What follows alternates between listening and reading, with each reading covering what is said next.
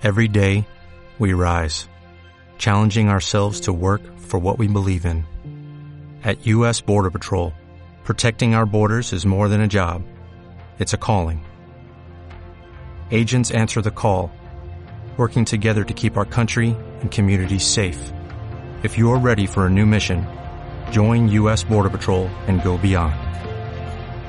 Learn more at cbp.gov/careers.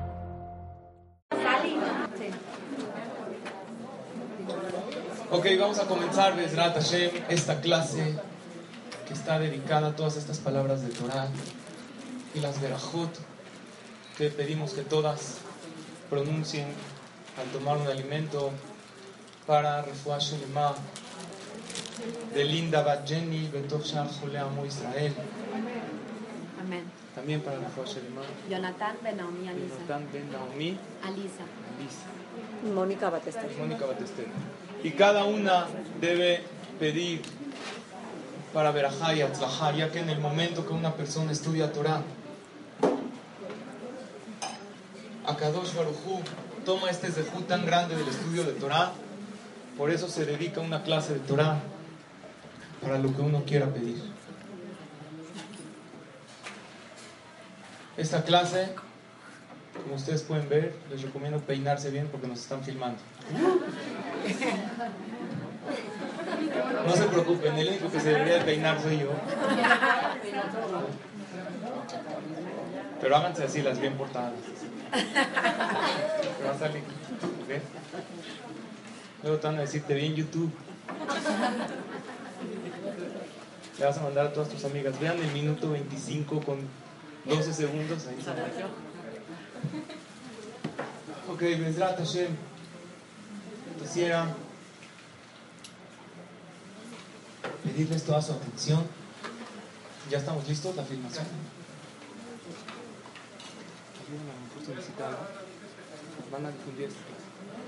Perdón. Quiero pedir toda su atención porque quiero desarrollar un tema que Bezrat Hashem en dos clases vamos a lograr completarlo. El tema cómo salir adelante en cualquier situación de la vida. Kadosh Baruj nos dio un arma muy poderosa en el ser humano para poder salir adelante en cualquier situación. Voy a explicar. Hay veces la persona siente que está todo cerrado, que lo que hace no tiene éxito, va por acá, no funciona, hace esto, no camina, y de un lado a otro todo como que todo le sale mal, y siente que está en una cierta racha y se pregunta a sí mismo, ¿qué pasa? ¿Cómo puede ser que tanto tiempo estoy tratando y las cosas no salen? O hay veces es en una sola área de la vida, ya sea los hijos, ya sea la parnasa, siente que está cerrado y que por más que uno intente y por más que uno trate, simplemente las cosas no cambian. ¿Qué dice la Torah al respecto? Uno puede decir, hay veces casualidad, hay veces no salen las cosas. Suele suceder que el negocio no camina, pero ¿cuántas veces puede ser casualidad cuando todo parece tapado, parece cerrado, parece que no hay solución? Y como dije, y hay veces uno lo ve en varias áreas de la vida como que siente, bueno, alguien quiere algo de mí, seguro Hashem me está mandando algún mensaje para que haga algo. Porque lo que es seguro es que Dios no quiere que vivas ahogada en tu problema. Y que eso es seguro. Que Hashem quiere que salgas de él, seguro. Entonces vamos a ver la manera de poder salir adelante. Nosotros tenemos en el abecedario hebreo varias letras. Y en el abecedario hebreo está escondido el secreto de la llave para poder luchar, para salir adelante. El abecedario hebreo, si se lo saben bien, tenemos varias letras, Aleph, Gimal, hasta que hay una letra la cual está escondida la llave para salir de todos los problemas de la vida, para salir adelante. Esta es la letra. ¿Qué letra es esta? P. La letra P. Hay gente que dice P. Eso son las penazimas. Los sefaradíes decimos P. ¿Ok? La letra P es la letra que representa a la apertura. Cuando está todo cerrado. Cuando siento que el camino está bloqueado. La letra P representa a la apertura. De hecho, todas las palabras en hebreo que empiezan con P hacen alusión a lo que es apertura. Ejemplos. ¿Qué dice aquí? Petijá. ¿Qué es petijá? Abrir. Fritzá. Cuando algo estaba cerrado y Nifratz se abrió esa puerta muy ampliamente, se llama Fritzá. Pitzuach. ¿Qué es pitzuach? Cuando hay una fruta eh, que se pela, se quita la cáscara. Vean cómo todas empiezan con pelo. Prija, ¿qué es prija? Florecer, cuando una flor abre. Pinuach. Pinuach es cuando una persona tiene una, un acertijo y logra resolverlo. Se llama pinuach. Vean como todas las letras que representan apertura empiezan con la letra P. También la palabra Peter, ¿qué es Peter? En hebreo, ¿quién sabe? Este es hebreo más antiguo. La Torah nos ordena, Peter Regen, que el primogénito tiene ciertas leyes. Hay veces hay pidión cuando es hombre, cuando ambos padres son Israel y el primer parto fue parto natural y no hubo abortos antes. Se llama Peter abrió el vientre materno. El primogénito, dice la Torah, merece también una parte especial en la herencia del padre. Se llama Peter Regen. Todo lo que, y ustedes analicen todas las palabras de apertura, todas las palabras de florecimiento empiezan con la letra P. Y aquí está el secreto de poder abrir el camino en la vida. Vamos a explicar. En la clase que estudiamos de los nombres, cómo los nombres influyen en la persona, dijimos que la primera letra del nombre es la letra más dominante. De hecho, el nombre es tan fuerte en, la suerte que influye a la persona que así cambia la suerte. Por ejemplo, Sarai Menú no tenía hijos, pero no tenía hijos porque era como se llamaba Sarai. Entonces llegó Hashem y dijo, cambia el nombre por Sarai, así le dijo a Abraham, vino y va a tener hijos. Igual Abraham no tenía hijos, pero cuando nació Abraham ya tuvo hijos. Y así vemos varios ejemplos en la Torah que el nombre cambia la suerte. ¿Por qué el nombre cambia la suerte de la persona? Por las letras del nombre. No por el nombre en sí, sino por las letras las cuales está compuesto el nombre de la persona. Por eso, una pregunta, ¿Hashem no le podía mandar hijos a Sarah no le cambie el nombre? Sí podía, pero ¿para qué lo hizo? Para enseñarnos la fuerza de las letras, que cada letra tiene su fuerza. Se hizo una investigación en la Universidad de Tel Aviv y se descubrió que los que portan ciertos nombres tienen ciertas características, como hiperactividad, como cierta eh, manera de cierto comportamiento, y esto lo explicamos en la clase de los nombres, cómo el nombre influye en la persona. Había una persona que no era líder en el pueblo de Israel, porque se llamaba Osea, y a Kadosh Baruj le cambió el nombre para que sea líder a Yehoshua. Quiere decir que las letras influyen.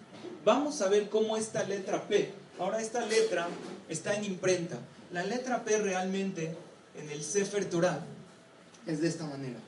Y ahorita van a ver qué tiene de especial esta letra para Bezrat Hashem ayudarnos a abrir el camino de la vida. La letra P hace alusión a un miembro del cuerpo de la persona. ¿Cuál sería? La boca. La boca. ¿Cómo se dice boca en hebreo? P. La gente piensa que la boca, que la letra se llama por la boca, pero es al revés. La boca de la persona se llama así por la letra. Porque la letra representa, como dijimos, la letra P en hebreo representa apertura, representa todo lo que es abrir alguna puerta cerrada. Si una persona tiene una puerta cerrada en su vida, ya sea una puerta de Parnasá cerrada, o una puerta de salud, o una puerta de Shalom, la puede abrir por medio de esta letra, es lo que vamos a analizar en esta clase.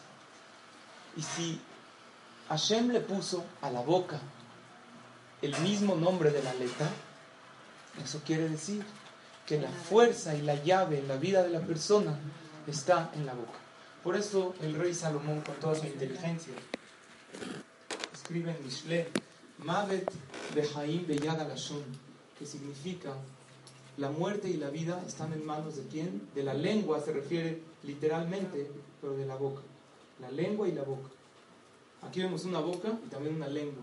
La, la boca es lo que se abre, pero la lengua es lo que articula. Y ahorita vamos a hablar cómo me puede servir eso en la vida. Si tú le preguntarías a cualquier persona de qué depende la vida y la muerte, habrá gente que te diga, pues la muerte depende de la pistola, la vida depende de la comida. O una mujer te dirá que la vida depende del shopping, de la ropa. ¿O no? Todas ustedes tienen dos problemas con su ropa. Número uno, no tienen dónde guardarla. Cada vez que compras algo. Y número dos, no tienes que ponerte. Pero es una contradicción. Porque si no tienes dónde guardarla, quiere decir que tienes mucho. ¿Qué significa no tengo que ponerme? No tengo nada nuevo que poner. Porque necesito renovar, necesito cambiar en la vida. La boca, como dijimos, se dice P, que es lo que es en hebreo esta letra que mencionamos. Vamos a hablar primero de la parte técnica y después de la parte mística. Por eso vamos a dividir la clase en dos. Esta va a ser la primera parte que vamos a hablar cómo técnicamente con la boca puedo salir de muchos problemas. Cuando la persona sabe correctamente cómo hablar. Si el rey Salomón dijo que la vida y la muerte dependen de la boca. Y cuando el rey Salomón dijo la vida y la muerte no se refirió tal cual a la vida y la muerte. La vida significa todo aquello que las personas desean más. ¿Qué es? La vida. Todo aquello que tú vas hacia eso significa vida. Todo lo que tú deseas se llama vida. Si tú deseas parnasá, si deseas salud, si deseas shalom, todo eso le llamaremos vida. Y todo lo que la persona se escapa demasiado de eso y se aleja, le llamaremos muerte. Hay un instinto natural en el ser humano de la supervivencia, que la persona hace todo para poder vivir un poquito más. Hubo un estudio muy triste, pero muy real. El 11 de septiembre, que varios miles perdieron la vida en el atentado de las Torres Gemelas, muchas de las personas, es muy triste ver el video, me imagino que muchas o todas ya lo han visto. ¿Qué hacía la gente cuando ya sabían que se iba a acabar su vida? Brincaban, analizaron psicológicamente por qué la gente brincaba y saltaba al vacío. Si de un piso 90 no hay manera lógica de salvarse. Seguramente hay psicólogas aquí presentes. Les voy a decir lo que dijo Rav Tversky, que es un gran jajam y también sabe mucho de psicología, es psicólogo. Él analizó por qué la gente brincaba al vacío, aparentemente. Era morir seguro. Y llegó a la conclusión que la persona brinca porque como sabe que acá es una muerte segura, y al brincar a lo mejor va a vivir un poquitito, unos segundos más. Es algo que la persona no analiza. ¿Cuándo empezaron a brincar? Cuando las llamas ya estaban envolviendo todo, todo el edificio. Entonces la gente, para no quemarse, brincaba. Pero el brincar a lo mejor puede ser, uno no piensa si puede ser una muerte más dolorosa, barminando o no. El instinto de la supervivencia humana hace que la persona por vivir unos segundos más o una fracción de segundo, porque probablemente en la caída, Barminan se va la Neshama en ese momento, no en el impacto del golpe. Pero sin embargo la persona lo hace ¿por qué? Por el instinto de supervivencia. Repetimos, cuando nos referimos a la vida no es solamente la vida como tal, sino es todo lo que la persona desea, todo aquello que la persona quiere lograr, le llamaremos Jaim. Por eso cuando el rey Salomón dice Mavet Behaim Beyada Lashon, la vida y la muerte están en manos de la boca, se refiere a todo lo que quieres lograr en la vida, aprende a usar tu boca. Si la persona sabe hablar correctamente, sabe decir las cosas en el momento oportuno, la mayoría de los problemas se los ahorraría. Ya que cuántos problemas de Shalom Bait o de educación de los hijos o de relaciones interpersonales se dan por qué? Por el hecho de haber dicho algo o de haberlo dicho en un tono. Hay veces uno dice, bueno, ¿qué dije? No fue lo que dijiste, fue cómo lo dijiste. Y ahí es muy difícil convencerlo. Bueno, dije esto y repites las palabras. Sí, ¿qué tiene? Nada más te dije. Sí, pero no te, no te escuchaste en el tono de voz en el cual lo dijiste. Por eso la primera parte... El miedo te mueve. O sea, ¿Perdón? Yo creo que también lo hicieron porque el miedo te mueve. Sí, Es reactivo. el miedo mueve, pero pues si se aventaban, pues era seguro que se iba a morir.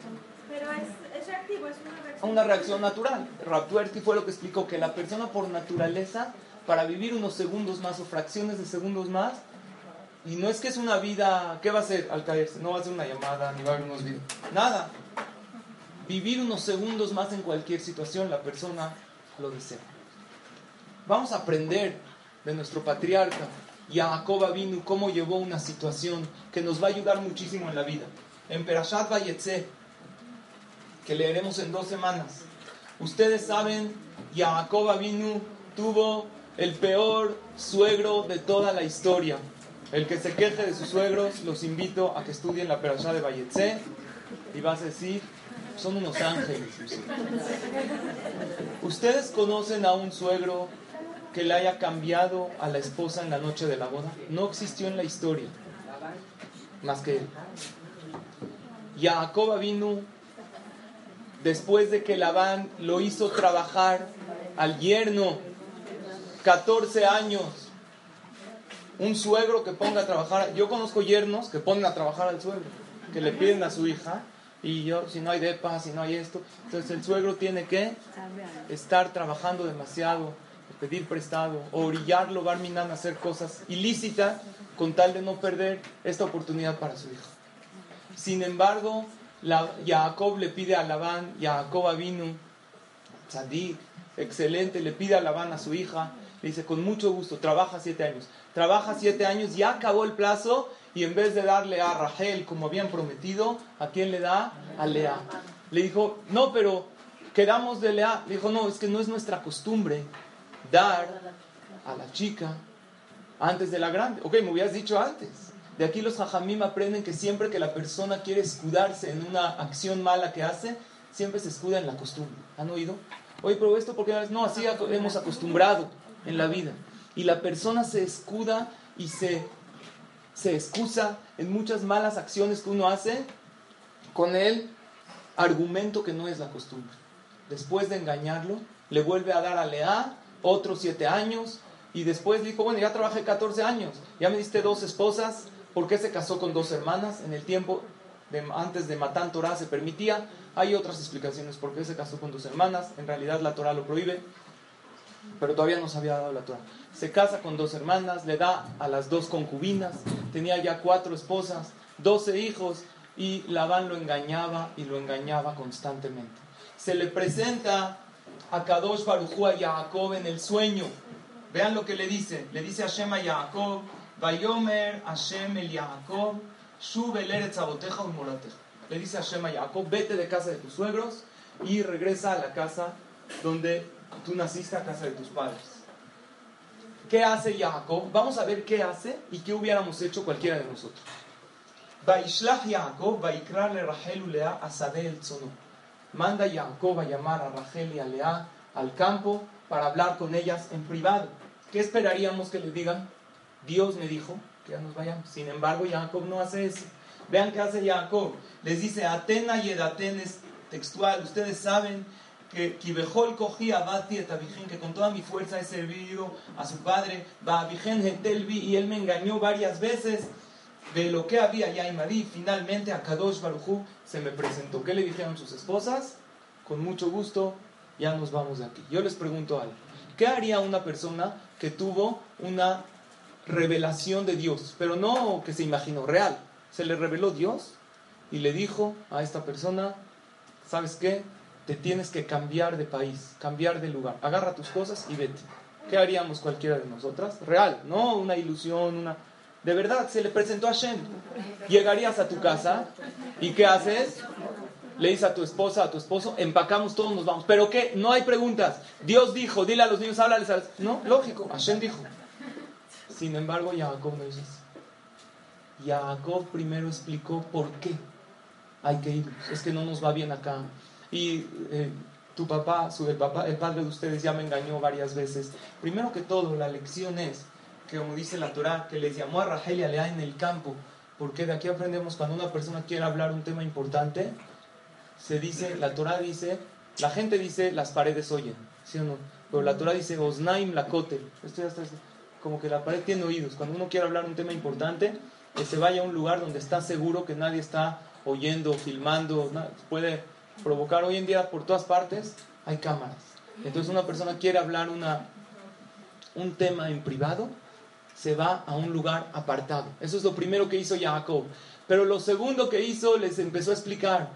Su padre me ha engañado y no estamos contentos y me engañó ya varias veces y ustedes saben que yo lo trabajé honestamente y aparte al final, último renglón, y Hashem se me presentó y me dijo, vamos a hacer, nos tenemos que ir. ¿Qué le dijo Rahel y Lea? Tienes razón, vamos a cumplir con la palabra de Akadosh. Muchas veces en la vida nosotras llegamos con la palabra de Hashem a nuestras familias. Pero ¿cómo llegamos? Imponiendo. Ya, Dios dijo, esto es taref, ¿cómo vas a comer esto? Pero no- de Jacob vino aprendemos que primero explica el argumento, por qué vale la pena hacerlo. Jacob les dio a entender a sus esposas, él usó una estrategia. En realidad, ¿quién decidió que se tiene que ir? Hashem. Pero él, ¿qué estrategia usó? Las hizo a ellas como sentir que ellas están decidiendo. Y eso es importantísimo en la vida. Muchos problemas la persona tiene porque no sabe explicar las cosas. Baruch Hashem, tuvimos un hermoso Shabbat Project. Hay gente que quiere comenzar a dar un paso. Puedes llegar e imponer. ¿Sabes qué? De aquí en adelante ya aprendimos la Kedushá, la santidad. Qué bonito es Shabbat. De aquí en adelante algo tenemos que hacer. Pero tú puedes reunir a tu familia, puedes reunir a tus hijos y decir, ¿qué les parece si comenzamos? Generalmente cuando tengo preguntas de señores que vienen al Beta Knesset me dicen, es que mi esposa no quiere respetar, yo ya estoy respetando y mis hijos tampoco quieren. Yo le pregunto lo siguiente, perdón, disculpe usted señor, ¿alguna vez te sentaste con tus hijos y con tu esposa en la casa? Hiciste una cena especial, o te los llevaste a un lugar tranquilo, a Sadeh, no que hay ruido, que primero te reúnes con tu pareja y les dices, estoy descubriendo una verdad en mi vida. ¿Te gustaría asociarte conmigo en este camino? No lo hiciste. ¿Qué hiciste? Empezaste a estudiar, viste qué es la verdad, viste qué es la palabra de Hashem, empezaste a cumplir y tú ni siquiera la consultaste. Y tu esposa que dice, es que ya te estás haciendo muy religioso, yo no te conocí así cuando nos casamos y automáticamente los niños reciben este resentimiento y así las cosas no caminan bien. Pero si tú te sientas y lo explicas y te reúnes con tu familia y les haces sentir a ellos como si ellos decidieran. Hazles sentir a tus hijos, les has pedido opinión, ¿por qué están tan rebeldes los niños? A lo mejor no les pides opinión, decías, este es el viaje o estas vacaciones, no, eh, pa, ¿dónde vamos a salir? No, esta, no, pero ¿por qué? Pa, se empiezan a quejar. ¿Cuándo te, senta, ¿Cuándo te los sentaste a todos? Les dijiste, quiero hablar con todos ustedes. Y hoy hay una cena muy especial y apagas tu celular y les dices, hoy los reuní para platicarles que miren, así está la situación, entonces decidimos esto, ¿qué les parece? Hay una señora que también me contó que le da mucha pena porque todos los días tiene problemas con su hija para mandarla a la escuela por la ropa. ¿Por qué? Porque la niña se quiere poner en verano, así con suéter, bufanda, así se quiere ir al kinder. Entonces a la mamá le da pena, dice que la, la morada va a pensar que estoy loca. La manda así a la escuela y todos los días son problemas. Hasta que la baja al camión, ya baja llorando la niña y todos los días un problema. Entonces, ¿por qué? ¿Cuál es el consejo? ¿Por qué no haces? No le preguntas antes a tu hija. Agarras tres, cuatro vestidos de, de, vamos a decir que ahorita es verano. Le dices, ¿esta te gusta? ¿Está bien? ¿Cuál de estos tres quieres? Le haces sentir que, o solo dos, que está escogiendo. ¿Cuánto, ¿Cuánto problema hay para dormir a los niños en la noche? ¿Qué pasaría si los papás los sientan antes a los niños? No como una decir, ya a dormir. Los sientas antes, al principio del ciclo escolar, o no al principio, ya estamos ahorita, y un Shabbat, una oportunidad, te lo sientas a todos, les dices, quiero hablar con ustedes, dejen todo. Entonces se sientan todos en la mesa y les pones algo sabroso para que estén a gusto. La Gemara dice que la comida acerca los corazones. Entonces ahí les empiezas a hablar de que estás muy contento con ellos, que cómo van en la escuela. Y les dices, bueno, quería hablar con ustedes del tema de dormir. ¿A qué horas les parece a ustedes que se tienen que ir a dormir? Entonces va a decir una hora, va a decir, no, yo creo que es un poco tarde, los niños necesitan, ¿qué te parece esta hora? ¿Estamos de acuerdo? Perfecto. Entonces media hora antes tú le empiezas a avisar a tus hijos que ya, llegó la, ya va a llegar la hora de dormir, falta media hora. Y cuando llegue la hora, también cierras un poquito, no pasa, no tiene que ser exacto en el momento. Y le pones, un, si ya sabe leer números, un reloj luminoso en su cuarto y le vas enseñando. Entonces, hablando las cosas, se evitan muchísimos conflictos, porque se van a dormir con presiones los niños y automáticamente el rendimiento es diferente. Las reglas evitan conflictos en la vida, pero reglas estipuladas con la intención de todos. Y aunque vengas con la palabra de Hashem, oye, vamos a respetar Shabbat, vamos, está maravilloso, pero no por eso tienes derecho a qué? A imponer las cosas. Vean, Jacob vino tan grande, de todos modos lo hizo de esta manera. Nosotros sabemos que no solamente cómo uno lo dice, sino también la tonalidad de la voz. Existe el tono de voz cuando uno habla con amabilidad. Y cuando también la voz tiene una musicalidad. Uno levanta, uno... Entonces la musicalidad de la voz es algo real, que esto implica a qué te estás refiriendo. Hay gente que habla sin darse cuenta en una manera de imposición o de, o de, de, de yo aquí mando. No lo dijo con palabras, pero se entiende. Hay un hace muy conocido de una persona en Marruecos, como hace 100 años, que él no sabía leer, no sabía escribir, nunca tuvo el de estudiar Torah, no sabía rezar. Y antes no había como hoy en día los libros que hay en fonética. El que no sabía leer hebreo iba al CNIS y se quedaba parado y contestaba amén y ya. Pero también se le cuenta, porque está contestando amén. Por eso hay hazara, por eso se repite la tefila por aquel que no sabe rezar. Entonces él no quería que su hijo tenga esta situación y decidió mandarlo a una yeshiva a estudiar Torah a la yeshiva ahí en la ciudad principal. Entonces anteriormente no había teléfonos, dijo cualquier cosa que necesites, mándame un telegrama. Telegramas sí habían, hace 100 años, por medio del correo le mandaban. El Jafetz Haim, entre paréntesis, él dice, ¿cómo eran los telegramas? ¿Ustedes se acuerdan de los telegramas? Yo me acuerdo perfecto que a mi papá le llegaban cuando yo era muy pequeño, hace muchos años, no hace tantos, íbamos había uno de los hoteles que recibías el telegrama que le mandaban de, le mandaban de Israel, le mandaban de Argentina, y así palabras muy cortas. Las llamadas de teléfono eran muy caras, de larga distancia. Entonces, por ejemplo, le mandaban, Sara tuvo niño, todo bien. Así, ¿me entienden? Porque cada palabra costaba. El Jafetz Haim en su tiempo, que más o menos vivió en la época de los telegramas, él dijo, así debería la persona de cuidarse en lo que habla. Imagínate que cada palabra le cuesta. Así, cada palabra está destinada a la persona. Entonces le dijo el hijo, el papá al hijo, cualquier cosa que necesites, me mandas un telegrama, lo que necesites de la yeshiva. De repente, después de unos meses, están el hombre y la mujer, este señor ignorante, era el único hijo que tenían, toca la puerta el cartero y les trae un telegrama. Este señor no sabe leer, no sabe escribir, pero están felices de recibir un telegrama, seguro es de mi hijo, de la yeshiva. Entonces le dice la señora, ella tampoco sabía, vamos aquí abajo, tenemos un, un vecino que es shohet, que es shohet, que mata, no mata eh, pollos, mata animales, le vende la, a la aldea los, los, pollos. Seguro él sabe leer y escribir, ¿no? Seguro sabe. Entonces bajan con él, le dicen, oye, nos llegó este telegrama de mi hijo, estamos muy contentos.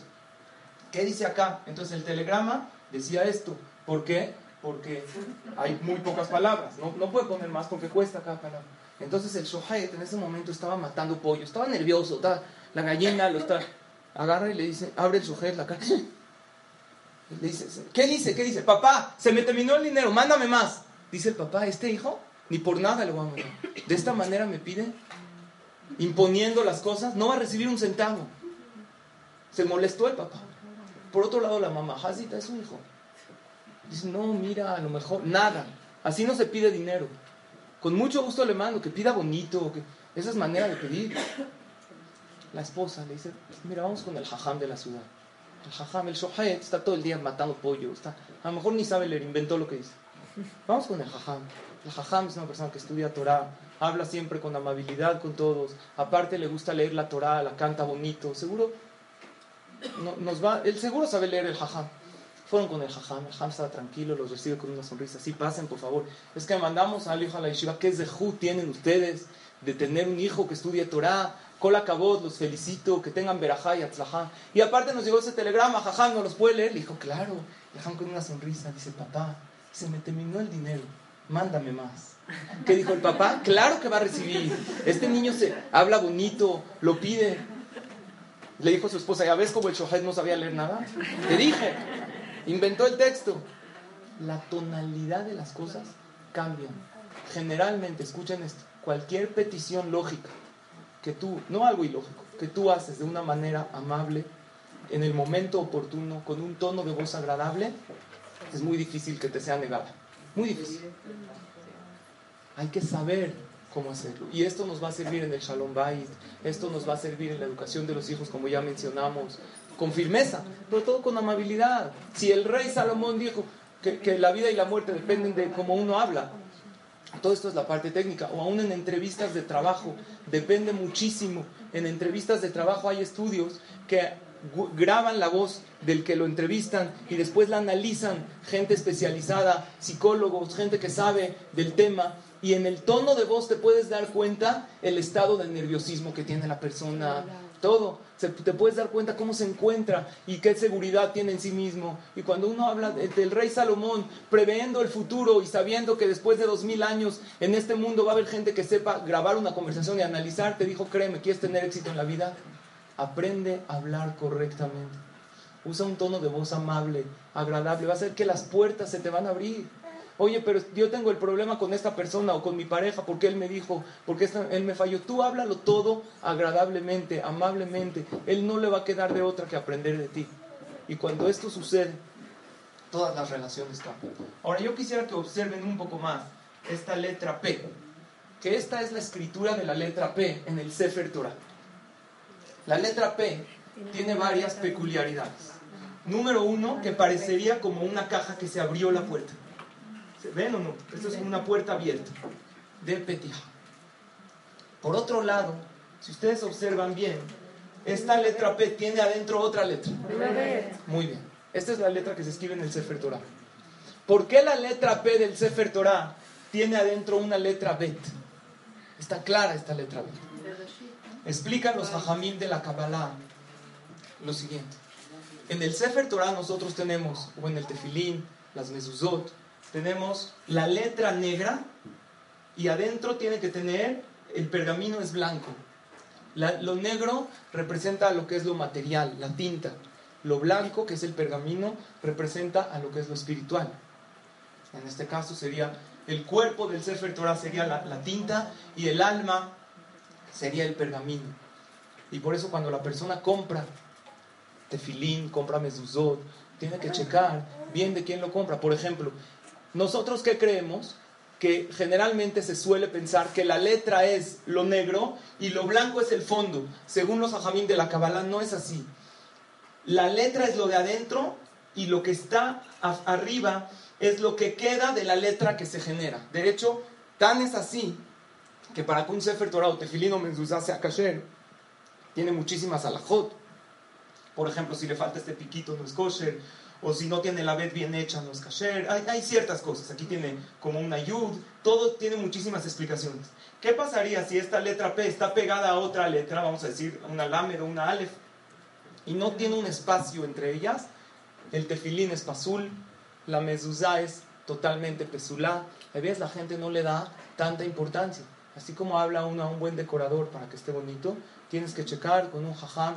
Generalmente uno donde compra, le dije, ¿dónde uno llegó? En, jajam, hablé del revisar las mesuzot, ¿me puede revisar las mesuzot? Hay que revisar muchísimas cosas, que todas las, el sofer que revisa las mesuzot, las revisa con una lupa que cada letra esté exacta. Si hay dos letras pegadas y no tiene un espacio de pergamino entre ellas, es pasul. Entonces, en una ocasión, dicen que en una ocasión uno compró unas mesuzot y el Jam dijo, hay que traer a revisar las mesuzot. Entonces le trajo la cajita, le dijo, qué bonito esto. Y el pergamino, ah, no eran esas las instrucciones, ya pensé que decían instrucciones, las tiré. No sé si es verdad, alguien me dijo que así le pasó, pero lo que a mí me pasó aquí en el Beta que yo hablé que hay que comprar mesuzot de gente confiable, porque hay sofrim que lo hacen por negocio. Entonces, si lo hacen por negocio, la pueden escribir en Shabbat. Tengo tiempo libre y es, es, es haram escribir en Shabbat. Entonces, por un haram no puede, ustedes saben que hay árabes que escriben tefilín, mesuzot, goim, porque pues, es un buen negocio. Hay que checar qué sofer lo escribió, si es un sofer realmente titulado, si tiene, si es conocido. Hasta hay sofrim de que se meten a la tevilá para purificarse antes de escribir. Y aquí en el Beta Knesset me pasó que a una persona le pedí que traiga sus mezuzot y, y me trajo las mezuzot. Era como una cajita que se transparente el pergamino. Abrimos los pergaminos para mandarlos a revisar. Todos eran fotocopias. No estaba escrito. ¿Cómo sabe? Eh, un turista que ni habla hebreo llega a Ben Yehuda. Oiga, quiero unas mezuzot. ¿Le gustó esta? ¿Viene con pergamino? Claro. Esta, la mezuzá se la vendió a 100 dólares cada una. Así me dijo que le costó. Con todo y, con todo y la mezuzá. Entonces las puso en su casa directamente. Todas eran fotocopias. Tiene que estar escrita por un sofer. Entonces, si es así, no tiene nada de la protección que la Torah dice que la mezuzá tiene. O igualmente el tefilín. El tefilín para el hombre es como una antena que capta señales. Nosotros no entendemos, con nuestros ojos eh, materiales no entendemos. Es como si agarras a una persona, le enseñas una antena que está en el techo de una casa, de las grandes, que capta señales. Uno, así un indio, una persona, un campesino, le dices, oye, ¿qué- según tú, ¿qué es este plato grande que está arriba? Dice, no, parece una olla muy grande. A lo mejor se podría cocinar algo industrial. Pero lástima que la tienen en el techo, que la usen. Pero él no está entendiendo que este, lo que tú ves como un plato capta señales y te puede meter imágenes increíbles y canales y películas a tu casa. El tefilín nosotros lo vemos así tal cual. Pero por dentro tiene el pergamino escrito letra por letra. Por eso hay que comprar tefilín, mezuzot, de gente confiable. Si el jajam, yo por ejemplo, no escribo tefilín, pero conozco gente que sé que lo escribe. Y sé que es alguien Shomer Shabbat, sé que es alguien que lo va a hacer según la alajá correctamente. Hasta ya se comprobó, con el, se fotografía el campo magnético de la persona, el aura, en alguna vez se los platiqué. Hay cosas que fotografían y con tefilín se llega a una categoría muchísimo más alta. Más o menos a la categoría la mujer igual llega al salir de la tevilá, se sumerge en la tevilá después de siete días limpios, se le fotografía el aura a una mujer que se acaba de sumergir a la tevilá y sale un- una, una energía increíble que tiene a su alrededor en colores eh, como morado, así azul claro, que es muy muy elevado. Sin embargo, uno que se pone un tefilín azul, un tefilín que tiene las letras pegadas, se lo pone, no, no, no tiene nada de esa energía. Y toda esa, esa antena que, que jala, el hombre le trae buenos pensamientos, cuando se pone el tefilín, lo, lo tranquiliza más, te trae muchísima veraja a él y a toda su familia. Entonces vamos a explicar qué significa esta bet que está adentro. Cada vez que tú hablas algo con tu pe, con tu boca, tienes adentro algo que es bet, que es el alma. Akadosh Baruj Hu nos dio a los seres humanos, nos dotó de la capacidad de hablar. Está escrito en la Torá. Akadosh Baruj Hu creó al ser humano de la tierra e insufló en él alma de vida. Dice el Zohar Akadosh, cuando Hashem insufló el alma, es como si su, su persona está dentro de, de- de este ser humano. Cuando tú inflas un globo, le echas de tu aire. Tu parte de ti está en el globo, porque es tu aire. Es cuando tú hablas algo con tu boca, aparte de toda la parte técnica que dijimos, lo que es la manera de hablar, el hacerle al otro importante, como que estás pidiendo su opinión, el tono de voz que lo dices, la tonalidad. Aparte existe que tú estás sacando una, una parte de tu alma de Hashem que Hashem puso en ti. Y esa parte que tú hablas saca una energía positiva o negativa dependiendo de cómo tú la, la uses. Hay gente que pregunta qué diferencia hay. Mucha gente me ha preguntado qué diferencia hay en un tefilín. Ustedes saben que hay tefilín kasher y hay tefilín meudar, ¿no? O mezuzá. Hay varios precios de mezuzot. Un tefilín normal, ¿cuánto cuesta? ¿Tienen idea cuánto cuesta un tefilín? Más o menos, échenle. 300 a 500. Más o menos uno así normal, kasher normal, 500 dólares. Menos yo la verdad, si ya venden un tefilín más barato es porque alguien a lo mejor que no sabe. Pero hay tefilín de 2.000 dólares. Alguien te pregunta, no entiendo, ¿es kasher o no es kasher? Mucha gente pregunta, ¿qué hay que decirle a estas personas? Es lo mismo que si tú, tú tienes que, es lo mismo tener un coche de último modelo, con lujos, o un coche de hace 30 años. ¿Cuál diferencia hay? Los dos te llevan, sí, pero es la experiencia del viaje, es totalmente diferente. Igualmente un tefilín escrito mehudar, con un sofer que entra a la tevilá, y la energía que tú sientes cuando te lo pones es otra cosa. Hay muchísimas alajot de cómo escribir. Igualmente una mezuzá, la protección que te da y el pago que Akadosh Baruj te da en las mitzvot, hay que, así como en las cosas en la vida uno se da, si puede darse el lujo, pues se lo da. Dice, para eso trabajo, ¿no? Para eso te... Igualmente, para eso trabajo. Si puedo comprar un tefilín mejor, una mezuzá de mejor categoría, debes hacerlo. Tiene otra protección. Akadosh Baruj Hu insufló... Perdón. Hay que revisarlo de vez en cuando, porque se pueden llegar a borrar letras. Y aparte hay señores que les encanta, o jóvenes, se peinan así con gel, ¿no? Se peinan de picos, así. Entonces se pone el tefilín acá, cuando se lo saca ya no sale, se quedó pegado. Se lo tiene que sacar. Hay que mandarlo a revisar, porque cuando tú te pones el tefilín con gel, el tefilín es de, de piel. Yo les digo que no se pongan con gel, hay que ponértelo normal, con pelo seco y todo. Y después chate gel, mousse, todo, crema de peinar, todo lo que tú quieras. Pero en el momento, gente que se, que se pone el tefilín con el pelo mojado, hace que las letras se borren. Y luego ya no, no se siente más, más tranquilo, me puse el tefilín, no siento esa conexión con Hashem. O que lo dejan el tefilín en el sol, la, la, dejan la coracha en el coche y se van a un lugar y, y, en el coche hay una temperatura muy alta cuando se dejan el sol, eso también provoca que se borre. Entonces acá dos para ¿Eh? ¿Quién preguntó? Ah, muy bien. La letra P viene de todo lo que es apertura. Bet viene de bait. ¿Qué es bait? Adentro, casa. Todo lo interior viene de la letra P. Todas las, como dijimos, la palabra P viene de abrir lo exterior. De hecho, ¿cómo se dice cara en hebreo? Panim. ¿Por qué se llama panim? ¿La cara dónde está? ¿Afuera o adentro? Afuera. Pero la cara refleja lo que hay adentro.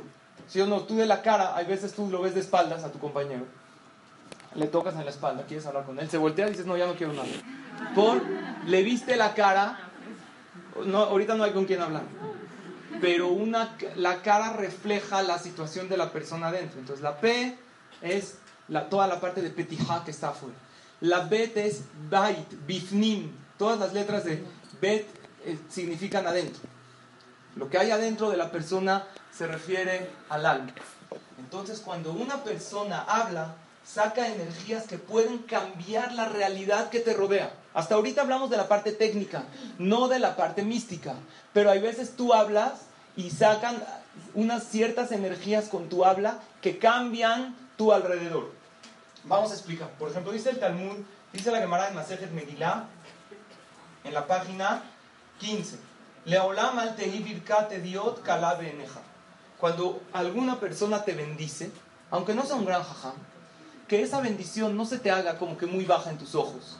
Y por otro lado dice, al kilelate diot eneja. Todo esto dice la Gemara.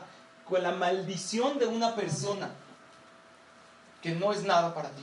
Hay veces, por ejemplo, la gente dice, vamos a decir, estás en, el, en el, la calle, le diste un peso a uno de los, un limosnero, que te diga que Dios lo bendiga, que no, te empieza a decir, tú que dices, ya, que yo estoy, tengo mis, di amén a esa verajá. Tú no, sabes, no tienes idea lo que la verajá de una persona que recibió una moneda, está feliz ahorita que la recibió, y a lo mejor no es Yehudí, no, no importa. Igualmente cuando Barminan a uno lo maldicen, no tiene que decir, no, ya, no me importa lo que ha dicho. Tiene uno que protegerse que no lo maldigan a uno. ¿Por qué? Porque la fuerza de la boca es muy, muy grande. Es muy impresionante. Es por eso que la verajá que los padres le dan a los hijos tiene muchísima fuerza. Porque tú le das, ¿cuándo la verajá tiene fuerza? Cuando una persona está contento, que bendiga. Está escrito en el cumpleaños en hebreo de la persona, que bendiga. Checa la fecha en hebreo de tus hijos y haz una comida ese día. Hoy es el cumpleaños en hebreo de Sara. Entonces tú danos una verajá a todos y a uno le desea esto y esa verajá tiene muchísima fuerza y la verajá que tú le das a tus hijos en la noche de Shabbat. Por eso ya habíamos mencionado en la clase de los nombres que en ese momento es bueno decirle el nombre hebreo de tu hijo, le pones Abraham, Ben Sara, aunque le digas Beto, aunque le digas. En ese momento dile, porque las letras tienen influencia, más la verajá de los papás, más el Shabbat Kodesh, que es bendito, tiene muchísima fuerza. Un padre o una mamá puede cambiar la vida de sus hijos con las bendiciones que uno les da. Esta es la parte mística de la boca. Pero hay gente que tiene muchísima fuerza en sus bendiciones, como los grandes jajamim. ¿Por qué vamos a acudir a pedirle verajá a grandes jajamim? ¿Qué tienen ellos de especial? Porque, ¿qué dijimos? Que todo lo que yo hablo saca adentro mi bet. ¿Qué es la bet? La neshama. Es una expresión de tu alma. Esta gente que están la mayoría de su día dedicados a Torah, a tefila. Todos cometemos pecados porque somos humanos, pero cometen a lo mejor menos transgresiones que nosotros. Son de tzadikim que se cuidan en cada línea del Shulchan Aruch, del código de leyes, para cumplirlo correctamente. Entonces su P es una expresión de una Bet enorme. Y Bet viene de la palabra verajá. Cuando abres la P, sale una Bet que hay adentro. Sale esa verajá. Por eso es tan importante. acudir a aquellos grandes jajamim. Cuando ven que viene a México, que van a Eretz Israel, a ciertos lugares donde hay grandes, grandes jajamim, la gente ha visto milagros por verajot de jajamim. Hubo una anécdota muy increíble de un hombre que tenía un problema muy grande en los pies. Tenía ampollas en los pies.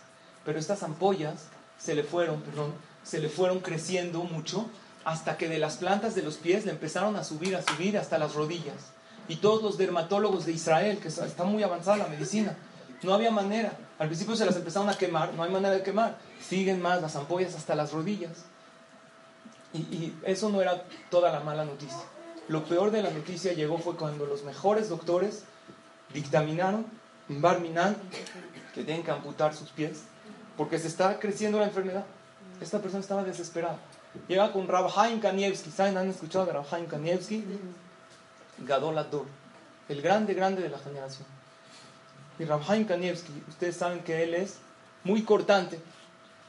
Él te dice, Berajabe Atzlaha. Bye. Hoy en día dice menos que Berajabe Atzlaha. Dice Búa. ¿Saben qué es Búa?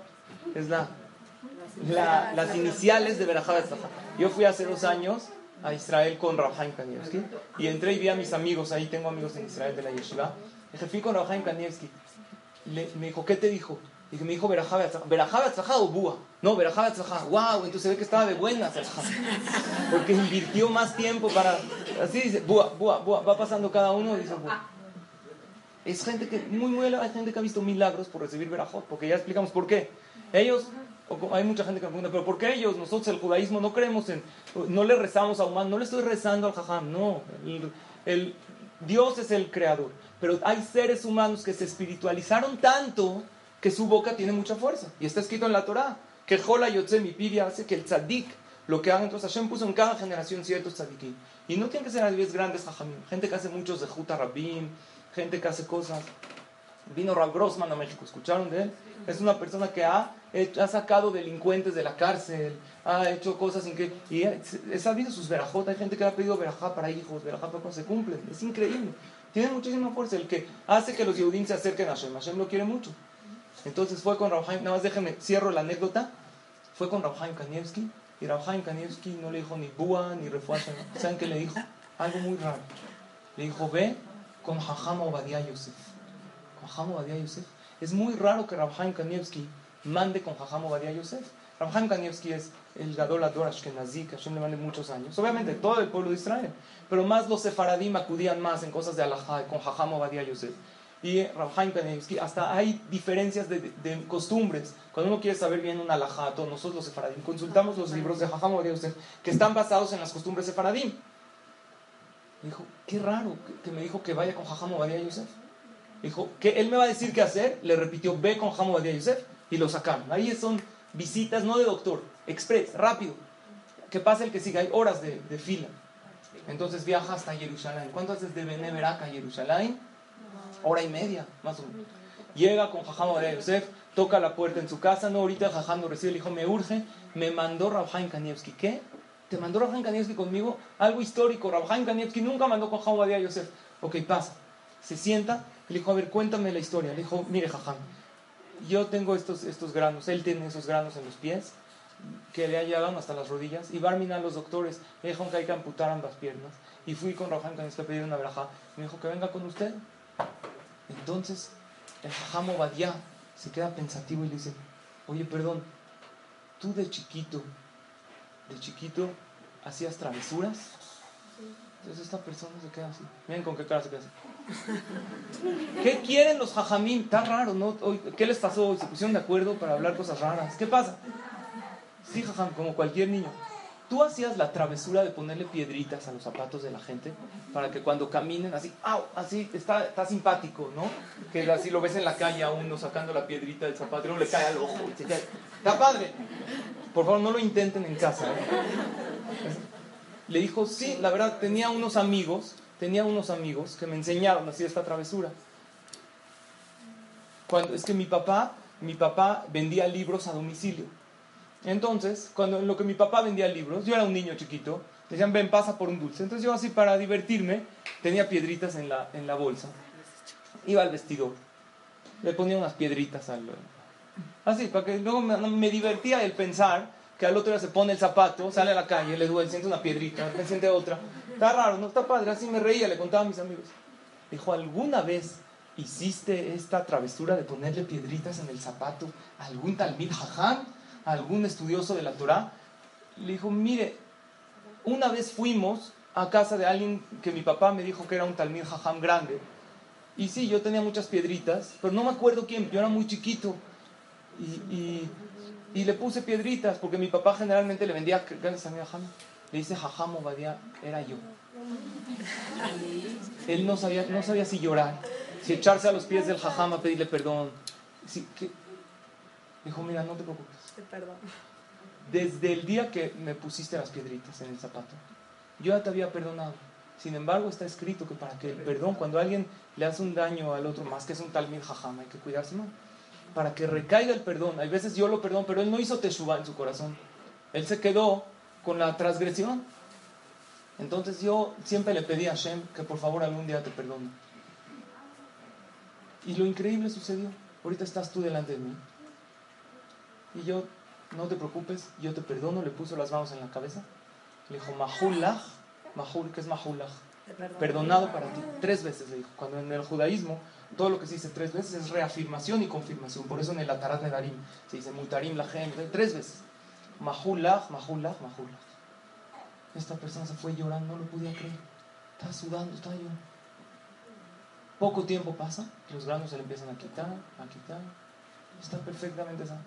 Llega con el dermatólogo, el mejor de Israel que lo atendió, dijo, no puede ser.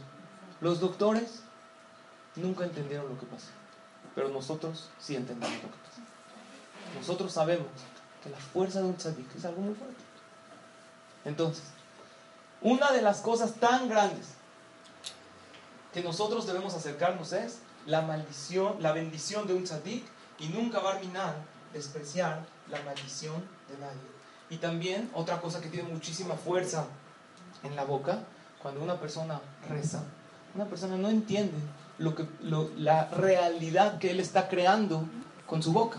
Tú estás cambiando la realidad, pero hay veces nosotros pensamos que este rezo no se recibió. Sin embargo, todo lo que uno reza con concentración, hay veces una persona, ve, por un pelito me salvé del accidente. Y puede ser que hace 100 años su abuelita pedía en las velas de Shabbat, cuida a todos mis hijos y mis descendientes, que no les pase ningún daño. Y Hashem guardó esa tefilá para el momento que sea necesario. Porque eso es una regla muy grande. Que Akadosh Baruj Hu siempre responde a cualquier tefilá y la guarda en el momento adecuado. Por eso, nada más de, voy a, perdón. Si alguien te, Barminan, aléjate de que te maldigan. Y si Barminan alguien maldijo, tienes que tratar de pedirle perdón. Y otra cosa de la maldición es que Barminan uno no saque maldición, porque lo que saca regresa. Todo lo que en la vida uno hace o dice, se le regresa de alguna u otra manera. Cuando una persona saca bendiciones, esto le regresa a la persona. Ahora voy a hablar de otro punto importante en los pocos minutos que me quedan, lo que es el estudio de Torah. En el libro Shara Gilgulim del Arizal, el Arizal es fuente de la Kabbalah, en el libro Shara Gilgulim, él trae cómo la persona puede borrar pecados que ha hecho en su vida. Por ejemplo, por este pecado tiene que sufrir esto. Por este otro pecado, aunque hizo Teshuvah, porque le faltó la palabra a su creador, por el pecado del enojo, tiene que hacer, por cada enojo que uno hace, tiene que hacer 150 ta'aniot, 150 ayunos de día completo para borrar la huella que dejó el enojo en su vida. Créanme que si lo haríamos nadie estaríamos a dieta de nada. 150 ayunos por cada... Entonces, Jajamo Badia Yosef, en su libro Taharata Bait, él trae una lista de muchos poskim, también Jajamín de Kabbalah, que dicen que en nuestros tiempos, que no tenemos fuerza para hacer ayunos, para hacer cosas, hay algo que es en lugar de todos, todos los ayunos y que borra por completo los sufrimientos que uno debería de padecer y que evita los sufrimientos que vienen, que vendrían delante de la persona, que es el estudio de Torah, aumentar estudio de Torah. Pero ahí hablan estudio de Torah como hablado. Si una persona agarra un libro y lee con la vista y no pronuncia nada, tiene mitzvah de estudio de Torah, pero no es el estudio de Torah que protege, porque como no hay P, no hay Bet. Como no hay P, como no lo sacó con la boca, no hay verajá que viene adentro de la P. Pero si uno escucha una clase de Torah, también como hay P, es como, si, cuando uno escucha es como si uno lo dice, es como el Kiddush. La mitzvah del Kiddush en Shabbat, todas tenemos mitzvah de decir Kiddush. Entonces, ¿por qué mi esposo dice y yo contesto amén y cumplo? ¿Por qué? Porque cuando hay una regla que shomea, que one. Cuando yo oigo es como si yo lo digo. Cuando yo escucho una clase de Torah hablada, no la leo, esta, toda esta Torah que una persona estudia protege y le abre el camino a la persona de varias cosas y también le salva del ainara, del mal de ojo. Está escrito ahí que aunque hay mucha seguridad del mal de ojo, que la persona que siente que está, le, le echan el ojo, que aumente en su estudio de Torah hablado, ha hablado, no leído. Que en la noche en su casa agarre un libro de Torah en español y pronuncie estas palabras, un libro de la Jola, sonará prohibido hablar de esta, prohibido, ya saben que en la zona estudias todo es haram, ni modo, es la. Se puede hablar de este, no, se puede del otro, no se puede, ¿qué hacemos? Es lo difícil del tema de la zona, que se nos dificulta mucho. Entonces, lo, lo que es la tefila, lo que te- la regla, como dice la Gemara, en tefila shahoseret rekam, es una regla. Aunque tú rezaste por un enfermo y este enfermo Barminian falleció, esa tefilá que tú hiciste de todo corazón, no hay manera de que no haya sido recibida. Hashem la guarda a lo mejor para que viva unos minutos más, para que, para que sufra menos, para, para su descendencia, pero toda tefilá es recibida delante de Hashem. Y por otro lado, y también la regla en la vida es que todo camino que tienes que emprender en tu vida, con tefilá se acorta. Tú tienes un camino que tienes que entender, no sé si son miles de kilómetros, no sé cuántos, pero si yo digo una tefilá es como si lo recorría en coche. Entonces me fui varios kilómetros. Oye, pero recé y no llegó. Sí, porque faltaban más. Pues si no hubieras rezado, vas caminando y todavía faltaría más todavía para que llegue. ¿Ok? Por otro lado tenemos lo que es el estudio de Torah, porque tiene una beta dentro. Que el estudio de Torah hablado o escuchado evita y salva de sufrimientos en la vida de la persona. Entonces, ¿qué hablamos el día de hoy? Número uno, la parte técnica del habla. Eso, si uno quiere salir de problemas, si siente que hay una parte del matrimonio que no funciona, o la parte del trabajo, todo lo que es la parte técnica, cuando la persona cambia la técnica del habla, su tono de voz, su volumen y su tonalidad, la musicalidad de la voz. Yo soy muy musical. A mí yo percibo, a mí me gusta. Se ve, se nota cuando, cuando el tono de, voz es amable. Y a veces el otro no te entiende. Pero los hijos aprenden de la tonalidad de voz. A veces es, no es con voz alta, pero es con imposición. Por eso es el problema, como el maacé que les conté de papá, mándame dinero, de- por mensajes. ¿Por qué por mensajes no? Porque cuando uno escribe por WhatsApp, entonces sientes, como tú estás enojada, sientes que él también está. Y aparte tu velocidad al escribir mensajes cuando estás enojada sube al doble, así escribes rapidísimo. ¿Sí o no? Y aparte pones punto para imponer personalidad, ¿no? No voy a ir a la fiesta, punto, envía. Sin carita, porque la carita es como informal, no. Sin iconos, con punto, y así impones toda una autoridad. ¿Están de acuerdo o no? Entonces, por eso lo correcto, dice el rey Salomón. Por la parte técnica, si la persona aprendería a hablar, sería algo increíble cómo ve que se le abren caminos en la vida. Pruébalo saliendo de la clase. Hablar con una tonalidad, con una musicalidad amable. Ablanda a los demás. Tono de voz, así dice el Shlomo Amel. Y por otro lado, como la P tiene adentro una Bet, estudiamos que al hablar expresas tu alma y si hablas positivo, creas energía positiva alrededor de ti. No es casualidad que todas las letras de apertura en hebreo, ¿con qué letra empiezan?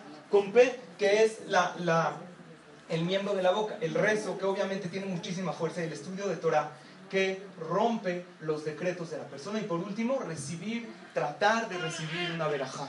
Una verajá de una persona que es más espiritual, una verajá de una persona que te quiere mucho, una verajá de una persona que está contenta. Imagínate si juntas las tres, si te quiere mucho y está contenta y es alguien espiritual, porque es alguien que, que tienes, es un jajam, una persona o una brej que se dedica a estudiar Torah y aparte tienes cariño, te tiene aprecio.